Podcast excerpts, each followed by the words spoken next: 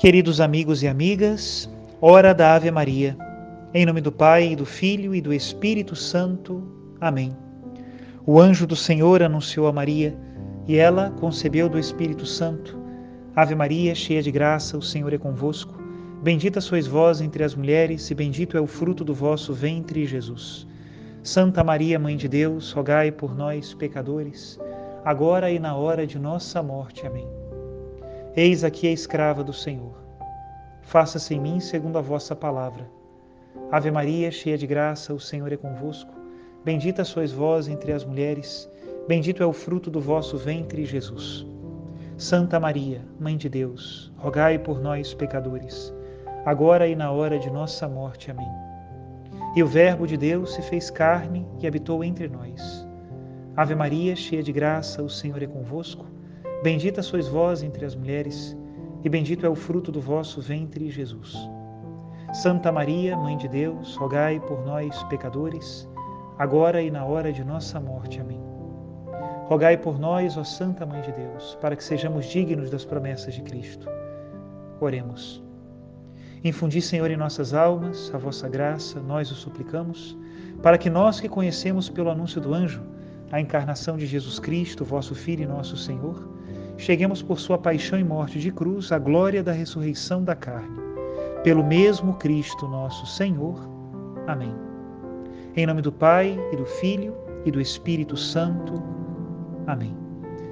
Queridos irmãos e irmãs, neste mês de janeiro, onde nós vamos nos dedicar a pensar e falar mais sobre a oração, que é uma atitude fundamental do cristão, o cristão que não reza verdadeiramente não é cristão. O discípulo de Jesus que não reza não é discípulo de Jesus, porque é necessário que o discípulo siga o seu mestre e que o cristão seja como Cristo. E o próprio Senhor nos dá exemplo de oração. Hoje a liturgia da palavra nos traz um belo evangelho de São João, capítulo 3, a partir do versículo 22, e diz o seguinte: Naquele tempo Jesus foi com seus discípulos para a região da Judéia. Permaneceu aí com eles e batizava. Também João estava batizando em Enom, perto de Salim, onde havia muita água. Aí chegavam as pessoas e eram batizadas. João ainda não tinha sido posto no cárcere. Alguns discípulos de João estavam discutindo com um judeu a respeito da purificação.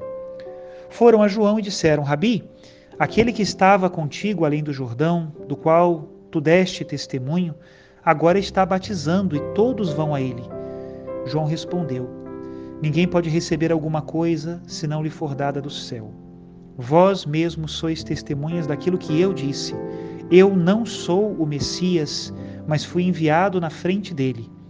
É o noivo que recebe a noiva, mas o amigo que está presente e o escuta enche-se de alegria ao ouvir a voz do noivo. Esta é a minha alegria e ela é completa. É necessário que ele cresça e eu diminua. Palavra da salvação. Glória a vós, Senhor. A fama de João Batista se espalhou por aquela região, inclusive escritos extra-bíblicos, né, de historiadores da época, falam de João e da forte impressão que ele causava nas pessoas pela sua coerência de vida. João devia ser um homem extraordinário e atraía muitos, muitos discípulos. E os seus discípulos começaram a ficar incomodados porque parecia que Jesus era um concorrente de João. João, então, na passagem que nós lemos hoje do Evangelho de um dos seus discípulos, João Evangelista era discípulo de João Batista, nós vemos que a explicação dele é que não existe concorrência, mas somente alegria e gratidão. João sabia que a sua missão era preparar o caminho de outro, o do Messias. E João percebia que Jesus era o Messias. Ele diz: ninguém pode dar aquilo que não recebeu do alto. Para expressar então a sua gratidão e sentimento de dever cumprido, João usa o símbolo do casamento, o noivo e o amigo do noivo. A noiva pertence ao noivo, não ao amigo do noivo. O amigo do noivo simplesmente se alegra por ver que o noivo está feliz, que o casamento acontece. E no final, qualquer tipo de pensamento de concorrência que pudesse haver entre os discípulos se dissipa com a última frase do evangelho de hoje é necessário que ele cresça e que eu diminua. A humildade de João Batista, de fato, é cativante. E é um sinal certo de que Deus habitava no seu coração. Uma comparação que eu gosto muito para explicar o que é uma vida de oração intensa, sincera e verdadeira diante de Deus é a imagem de uma pessoa que sai para o relento, para o tempo. O orante é aquele que se coloca diante da face de Deus ao descoberto. Dentro de casa nós temos tudo organizado: as paredes, as janelas, as portas, o teto, tudo nos protege da ação da natureza para que nós possamos ter uma vida mais confortável. O ser humano sempre procurou abrigo da intempérie. No entanto, a oração pode ser comparada a essa coragem de sair à intempérie, de permitir que Deus seja Deus e que a natureza de Deus nos toque profundamente. O que eu quero dizer é que a oração verdadeira não pode ser domesticada. Um abracadabra que obriga Deus a fazer o que eu quero, do modo que eu quero e quando eu quero. Mas é antes sentir a Deus, estar com Deus, compartilhar dos sentimentos do seu coração, imitar a sua voz, imitar as suas palavras, procurar o seu conhecimento com avidez, estar diante dele com a mesma alegria do amigo do noivo que está na festa de casamento do noivo. Muitas vezes a oração é feita sem palavras, porque ela é substancialmente presença. Às vezes se fala, às vezes se escuta, às vezes simplesmente se olha. Assim é a oração, assim é estar com Deus. E nós precisamos adquirir este instinto de presença que nos coloca diante dele totalmente desarmados, com o coração aberto, dispostos a sofrer a intempérie da face de Deus. Uma face que no Antigo Testamento era chamada de terrível, e no entanto é a face do Pai que nos ama, que nos sustenta, que nos dá fortaleza, que nos corrige, que nos exige, que nos coloca diante, que nos levanta e que nos abaixa. Não tem problema, porque o que permanece para sempre é o amor que Ele tem por nós estejamos nós exaltados ou humilhados, do mesmo modo nos ama o Pai do céu.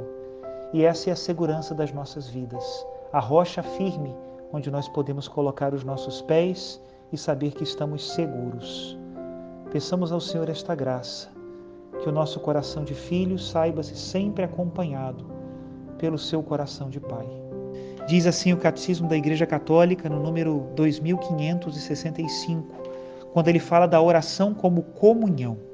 Diz: Na nova aliança, a oração é a relação viva dos filhos de Deus com seu Pai infinitamente bom, com seu Filho Jesus Cristo e com o Espírito Santo. A graça do reino é a união de toda a Santíssima Trindade com o Espírito pleno.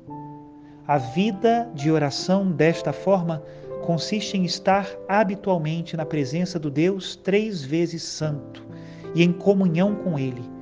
Esta comunhão de vida é sempre possível, porque pelo batismo nos tornamos o mesmo ser com Cristo.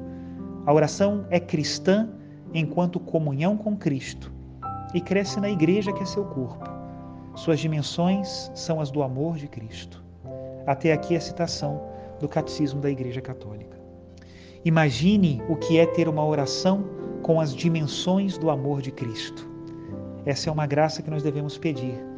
Uma oração em que caibam todos, o menor e o maior, o mais pobre e o mais abastado, o mais sofredor e o mais feliz. Todas essas pessoas cabem no coração do orante, quando no seu coração habita o amor de Cristo.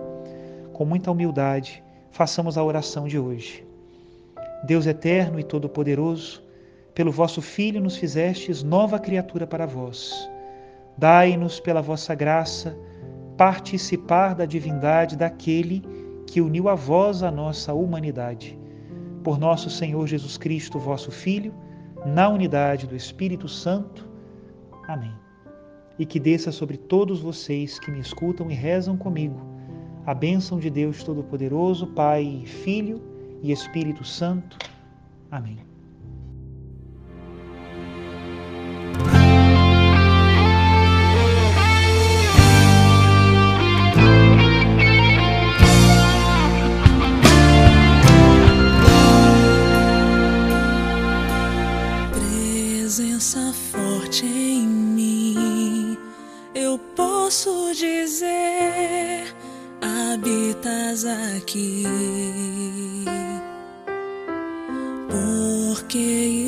Escravo eu fui e hoje eu sou mais livre aos teus pés.